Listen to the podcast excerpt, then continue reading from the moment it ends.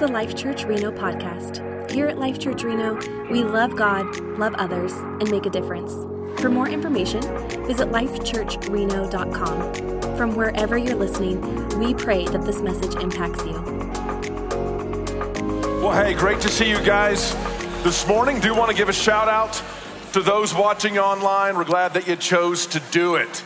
Today, we're if your neighbor's still talking, just turn to them and just say, "Shut your mouth." And so, uh, I, um, today we're continuing in our series on the Book of Judges, um, and. Uh, as we talked about, this is a fascinating book in the Bible. This is not a book of the Bible that you want to look at every character and do everything they did. It's a bunch of really flawed people doing really flawed things. And we see this pattern where God's people forget Him and begin to serve these other gods.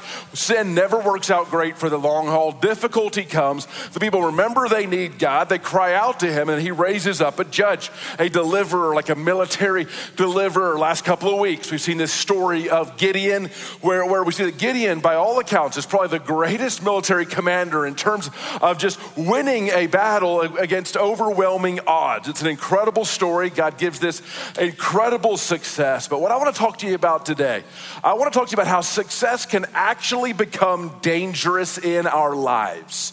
How, how whenever we experience success, that we, we begin to risk losing other things. And so if you have your Bibles, go over to Judges chapter 8. We can all list names of famous people, whether they're athletes, politicians, music, musicians, actors, successful business people, that the more successful they became, the more their life began to kind of spiral out of control. We could think of famous people like that. Maybe you could think of a friend that maybe in college, you were in college together and it was a great person and just seemed to have a good heart, trying to do the right things. And then they've experienced some incredible success in their life and they've become a whole different person, really less of a good person. Or maybe even you'd be honest and self aware enough to see areas of your own life that as you've experienced professional success or success in other areas of your life that you see that that, that success has come at a cost where you've also lost some things that were important.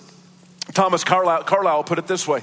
He said for every 100 men who can stand adversity there is only one who can withstand prosperity this idea that, that usually difficult times bring out better things in us, uh, and many times incredible success or prosperity can bring out the worst in us. Victor Hugo said it this way adversity makes men, and prosperity makes monsters. Uh, I want to talk to you today about four things we risk losing when we experience great success. And so, Judges chapter 8, this first part, I'm not going to read it all because it's a long passage, but here's the big picture. What, what we see in Gideon's life is that when I experience great success, I can begin to lose perspective. So Gideon, uh, we're going to see the Gideon of chapter 8 feels like a very different guy than the, than the previous couple of chapters. So, so he experiences this great victory, conquers most of the Midianites. There's still some that are on the loose. There's some leaders that are on the loose. And so um, we see this conversation that Gideon has with, with this tribe of Ephraim. It, it was this um, very large, powerful, wealthy tribe. These guys are mad that Gideon did not invite them to be a part of the big victory. And so what Gideon does is, is, he responds, instead of saying, hey, the reason I didn't is because God had a different plan, what he actually does is he responds with flattery.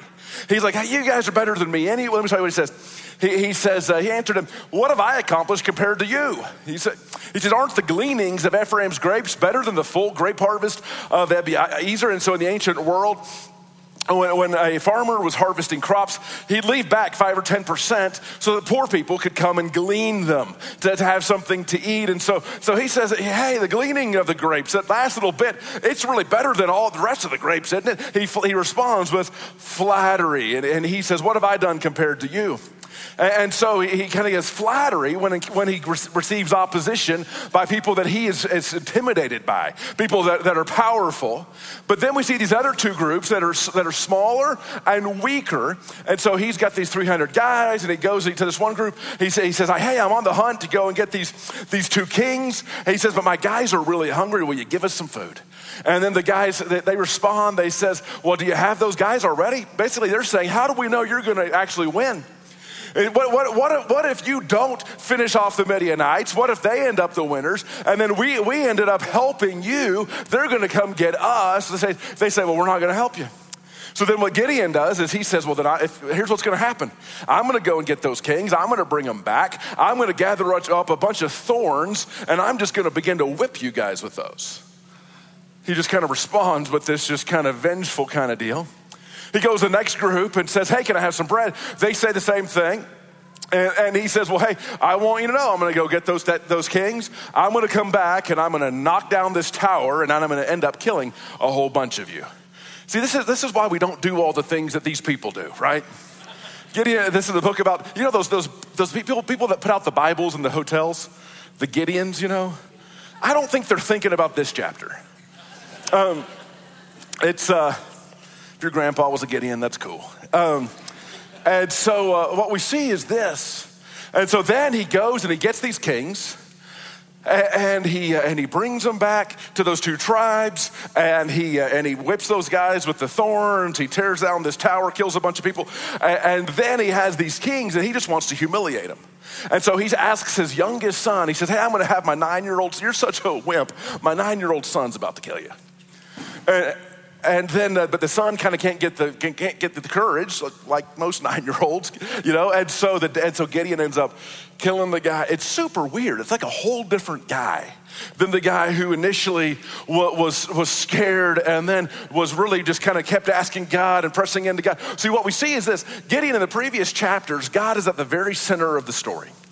He's, he's in constant communication with God. He's seeking God's, he's, he's asking for God's direction. He realizes he can't do it without God. But now we see this different Gideon who's lost perspective. The only time he ever even mentions God is when is he kind of almost as kind of uses God's name as a part of his threats or a part of his flattery or a part of his promise of revenge. He, he, at no point is he saying, God, what would, how would you have me respond in this situation? God, what are you up to in this situation? It seems as though he has lost perspective. He flatters the mighty out of fear, even though, even though God has shown him that he doesn't have to fear anybody. And, and, and then he takes advantage of the weak because he knew that he could do it. He forgets God. And see, here's the thing oftentimes, the more successful someone becomes, the more perspective they lose. I think there's a couple of things that can happen. One is, is when you experience success in an area of your life, you can begin to believe the hype. And so you, there might be an area of your life, you might legitimately be the best carpenter in Reno. You might be the best plumber in Reno, the best attorney in Reno, the best surgeon in Reno. You, you might be the absolute best. And so you know you're the best. Other people know you're the best. Reno News and Review has said you're the best. But what a lot of times people do when they're successful in one area of their life, they say, Man, I, I, am a great carpenter. And what they then think is, Well, then I must be great at everything and they begin to believe their own hype. The other thing that happens, the more success you experience, the less people that will actually tell you the truth. The higher you elevate in an organization, the less people that will give you real, honest feedback. That's why it's important, no, no matter where, where, you work, what you do, that, that you've got people in your life that you could count on that'll speak, give you the real stuff. And so, what we see here with Gideon is he has lost perspective. Here's the second thing that can happen when you experience great success, you risk losing your integrity. Um, if you have your Bibles, go over to Judges 8, verse 22. Did we already do that before? Did we already cheer for the Bible? See, first service, I thought that they didn't, and then I asked them to, and then they were like, we already did. And I just closed in prayer and stopped the service. And, and so, uh, all right. Judges 8, forget, whatever. It's too late now. It's too late. Judges 8, 22 says the Israelites uh, said to Gideon, so he, has, so, so he has this great victory, and the Israelites said to Gideon, Rule over us, become our king. You, your son, and your grandson. Hey, you're gonna be our king, and you're gonna start a dynasty. Your son's gonna be king, and your grandson's gonna be king. Because you've saved us from the hand of Midian. But Gideon told them, he tells them the right thing. He says, I will not rule over you, nor will my son rule over you. The Lord will rule over you too early to clap. It's, it's, it's all just talk. He's, uh, and so he says the right thing. He gives the Sunday school answer. You remember, like you're in your Sunday school as a kid, and they ask you a question, you don't know the answer. You're like, Jesus, Jesus must be the answer. And uh, and so he says, No, I'm not going to be the king. God's the king, right? So here's what he does. He's, he's, he says, but he does then tax them like he's a king. Let me show this to you. He said, I don't want to be your king. God's the king. I do have one request. Each of you give me an earring from your share of the plunder. It was the custom of the Ishmaelites to wear gold earrings. They answered, We'll all be glad to give them. So they spread out a garment, and each of them threw a ring from his plunder onto it. The weight of the gold rings he asked for came to 1,700 shekels, not counting the ornaments, the pendants, and the purple garments worn by the kings of Midian or the chain. So they give, he says, Hey, I don't want to be king, but give me your money. He taxes them as if he's the king. See, his words and his actions don't line up. He taxes them like he's the king. He, he treats his marriages like a king. Let me show this to you, verse 30. He had 70 sons of his own, for he had many wives. See, he's, he's, he's, he's having a, a, bunch of different wives as if he's a king. That was typically common. Of, uh, and we see that he also has a mistress on the side, a concubine on the side. This is the sort of thing that kings did in this time. So he taxed him like a king. He treats his marriage like, like a king.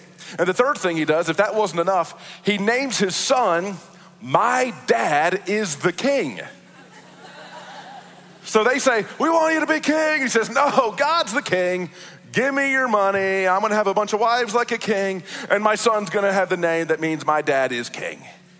So, what we see is, he, is, is in, the, in his success, he lost his integrity where his words and his actions no longer lined up. That's a giant sign, is when there's a disconnect between my words and my actions. I'm not talking about, we all have blind spots, we all have moments where we blow it, but what we see here with Gideon is we see this pattern where he says, no, it's, it's all about God, but his actions say it's all about me. There's this pattern of a lack of integrity. And we can all think of people that were incredibly successful in one area of their life with giant integrity gaps, whether that's Tiger Woods or Jeff Bezos or Bill Gates or, or, Donald Trump or Bill Clinton by any measure as successful professionally as someone can be. But giant integrity gaps, as simple as standing, saying that, that they'll be faithful to their spouse till death does them part, and, and, then they, and then they don't live up to that. These giant integrity gaps where our words and our actions don't line up. Incredibly common the more successful we get. Here's third thing I can lose my reverence. Let me show you verse 27. My fear of God.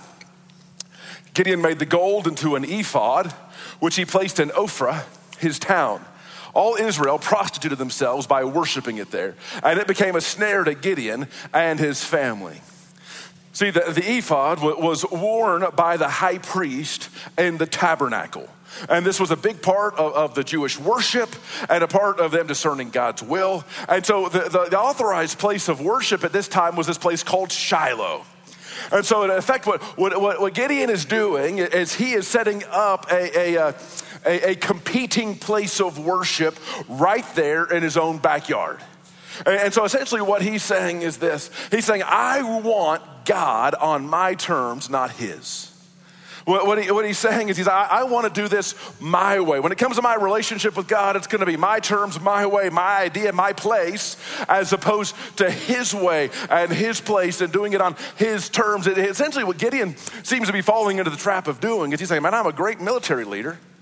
Man, I bet I'd be a great spiritual leader too. I'm good at this one thing. I bet I'm good at this other stuff too.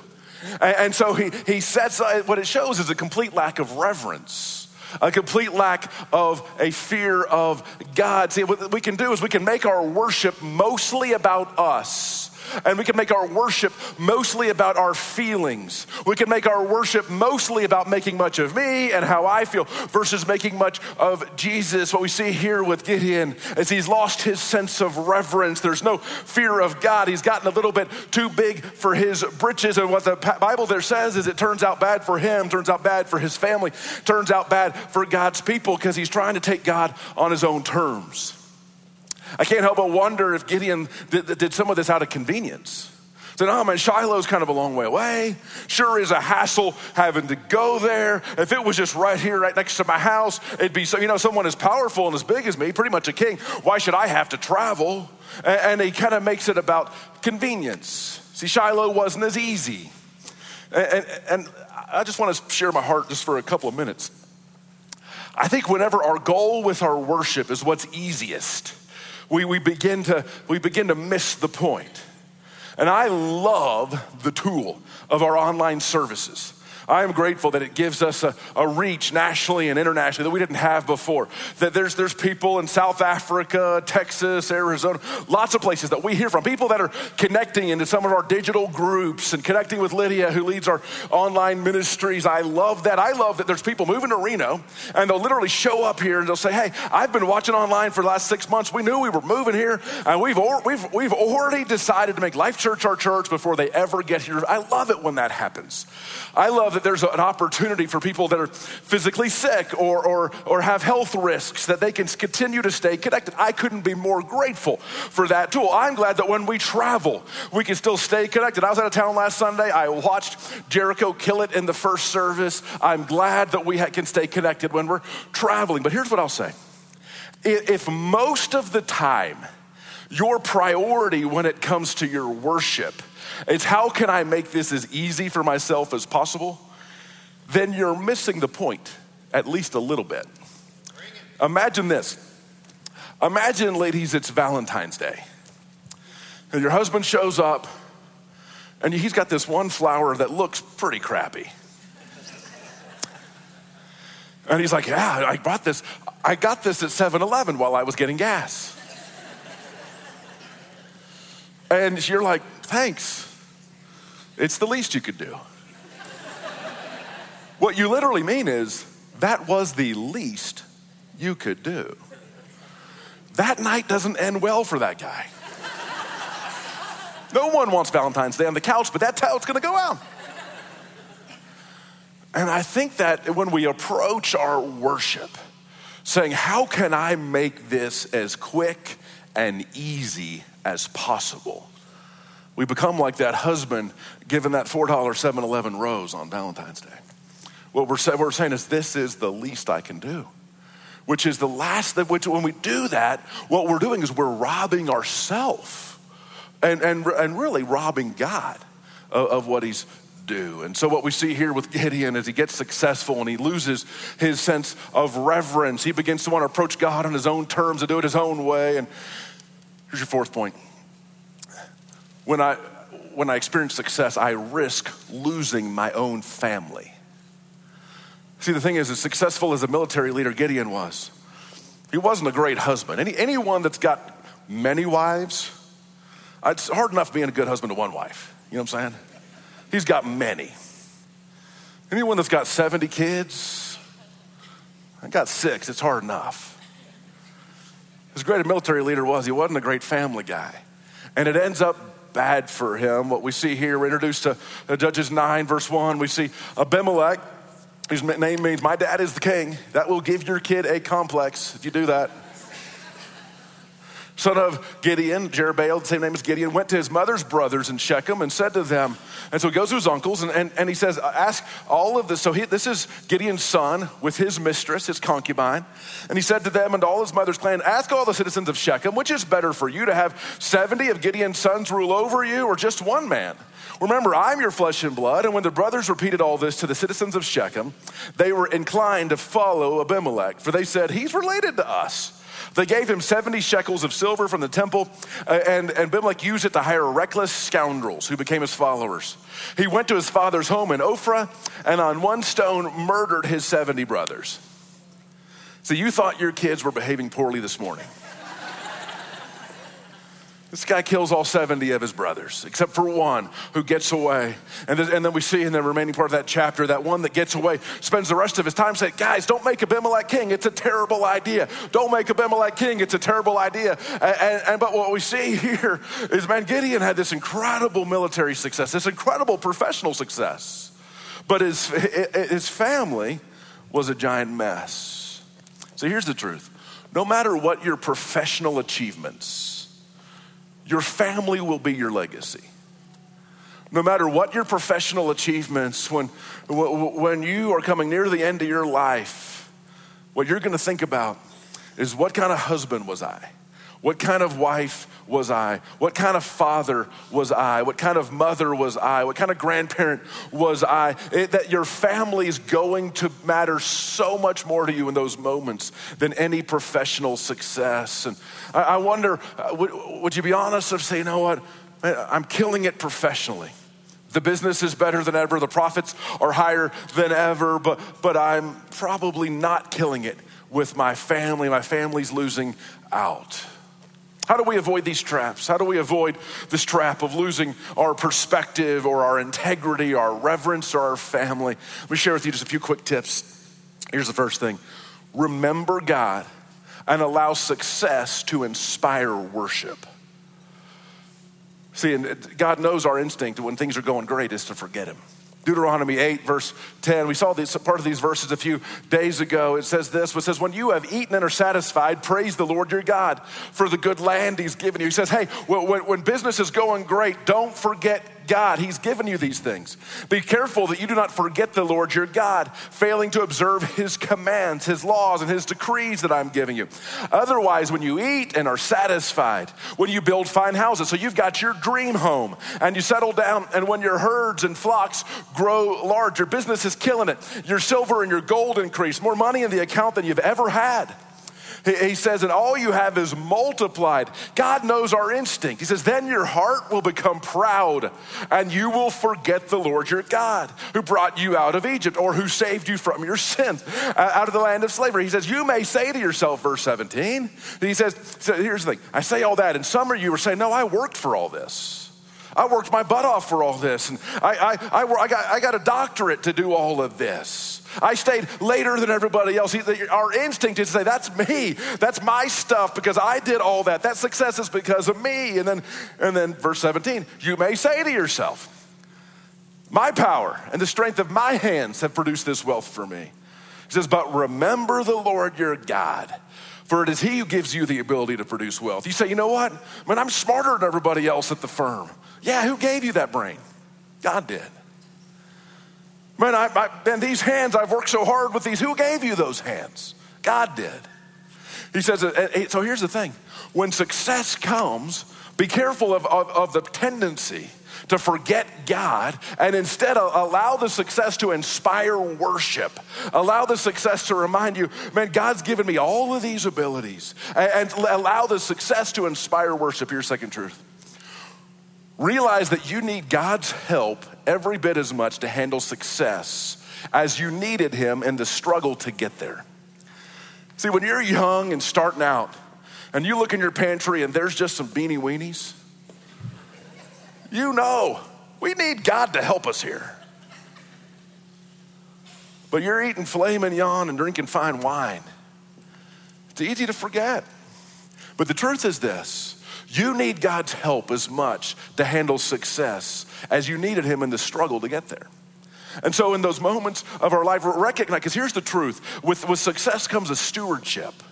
Rick Warren talks about the stewardship of influence and the, stu- the stewardship of affluence, the resources. And, and the truth is, for success to not destroy you, destroy your soul and your heart, your relationships, you are going to need God's help. And so, walking with this awareness of God, I need you as much now as I did when we first started the company. I need as much now as when I was finishing up grad school. I need you as much now when there was nothing in the bank. I need you to keep me from ruining my life, making mistakes that I'll regret, to keep me from making life all about me, to keep me from becoming a jerk. God, I need you to help me steward steward the influence you've given me as a leader where I work. God, I need you to help me to steward the resources you've given me. I need your help now as much as I did in the struggle. And here's the third thing, and we're done. Commit to succeeding at the things that matter the most. Great Francis Chan quote that we should probably all get tattooed on our back. If you get this tattooed on your back, Life Church will pay for it. Here it is. I fear that someone's gonna do it. we will only pay for it if you get it on your face. All right, so uh, our greatest fear, here it is. Our greatest fear should not be of failure, but of succeeding at the things of life that don't really matter. Our greatest fear should not be of failure, but of succeeding at things in life that don't really matter. You see, what looks like success on the outside may not actually be success. You might have someone in your life, maybe the, your, your supervisor, your boss, the owner of your company, and, and, man, they've got the house you wish you had, and they've got the car you wish you had, and they've got the power and the position you wish you had, but, but really it, it looks like success, but it's not. So here's the thing what, who cares what your sales numbers look like if you had to compromise your integrity to get there? It looks like success, but it's not success. Who cares what the title on the corner office is if your employees and your customers feel closer to you than your spouse and your kids do? It looks like success, but it's not. Who cares what the bank balance is if you are spiritually bankrupt and far from God? It looks like success, but it's not. And here's the truth and what looks like failure to some from the outside might not actually be failure at all. You might make the decision that, that you're done working every day till eight o'clock at night so that you can be home and have dinner with your family most days of the week. And you might make the decision that you're done missing your kids' games on Saturdays so that you can be at the office. You might make that decision, and your bonus might go down and someone else might get that bonus, and your path of, of, getting promotions might slow down, and someone else might get that promotion, and on the outside, it might feel like some failure. Man, I'm not making as much money, and I don't feel I'm not the big hero at work that I was, but but now I'm a hero at home, where I actually have dinner with my family and actually see my kids and are there for my kids' games. See, what looks like failure from the outside to some may not actually be failure at all. Final little, final little thought. See, here's the great truth. The great thing about God. See, some of you might be saying, hey, this is great. It's a message about success. When's the message about failure coming? Because I don't feel very successful. Maybe Jared, maybe Greg will do that in a few weeks. Give him the downer message. Um, but here's the great truth. One of my favorite things about God is God is as present with us in moments of great success as he is in moments of great failure. And, and, and we need him equally in moments where we feel like a great success, and we need him equally in moments of great failure. And he loves us the same. His, he's the only person in your life whose opinion of you will never change, depending on how successful you might be or, or how unsuccessful you, you might be. He loves you equally. And he's the one who gives you the strength and the power to succeed. And He's the one who forgives and brings mercy and grace every single time we mess it up. That's the beauty of our God. Let me pray for you.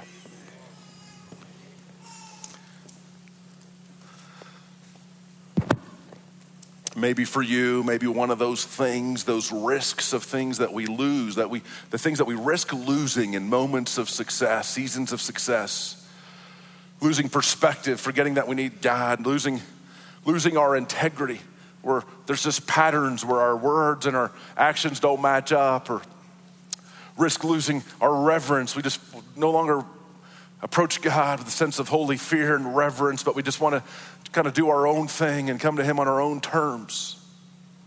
Maybe you risk losing your family, killing it at work, but losing your spouse and kids. And maybe there's one of those, maybe two. Maybe even the quietness of your heart, you just confess that to God to say, God, would you help me in this area? Or maybe you'd say, you know what, I find that I'm succeeding in areas that really don't matter as much in the long term through the lens of eternity. But the things that really matter, my faith and my family and my character, I'm not sure I'm succeeding there. And maybe you just confess that to God. Say, God, would you help me by your Spirit, God, to succeed at the things that matter most? The things that are going to matter in 50 years and 500 years and 1,000 years.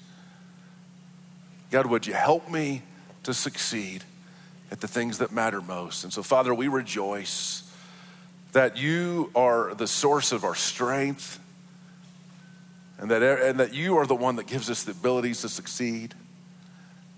And yet, also at the moments where we fail, whether we fail small in areas that don't really matter, or we just fail big, and even in areas that do, that your love never changes, your grace never runs out, and that you love us just the same. So, God, we confess our need for you.